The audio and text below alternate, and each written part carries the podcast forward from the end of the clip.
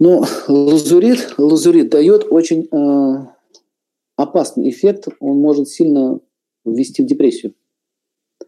Кстати, у меня где-то даже был ролик, э, по-моему, в Америке, где там лазурит поставил одной женщине, и он такой сильно грузанул, что у нее еще два дня была депрессия.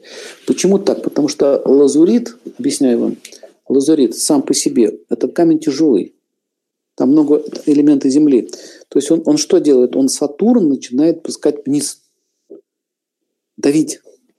Он густой. Поэтому сапфиры, сапфиры, они бывают тоже разные. Например, даже густой синий сапфир, где-то вот столько карат, как у меня вот здесь, да, вот у меня не сапфир, другой камень. Вот такой, где-то карата здесь два.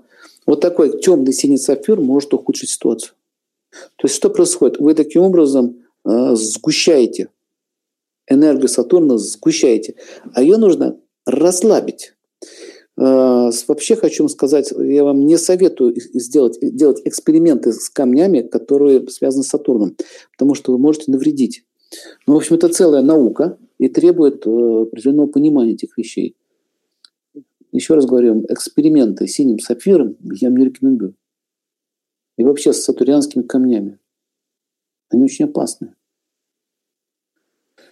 Ну, про камни можно очень много говорить. Есть очень много э, разных идей про эти камни, как они действуют. По большому счету это не что иное, как э, влияние энергии, идущей от той или иной планеты. Вы еще их на пальчики ставите. И начинаем загружать.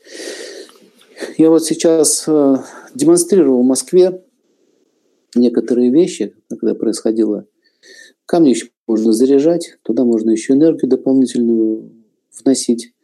В общем, это отдельная культура, это отдельный факультатив, это отдельная тема.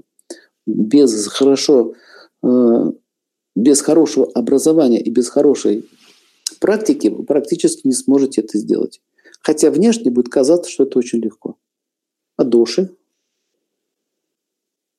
гуны, гуна, доши, там же стихии природы – а какая психическая сила у камня? А какова концентрация его цвета? Насколько в нем находится сила этой энергии планеты? А какой там настрой?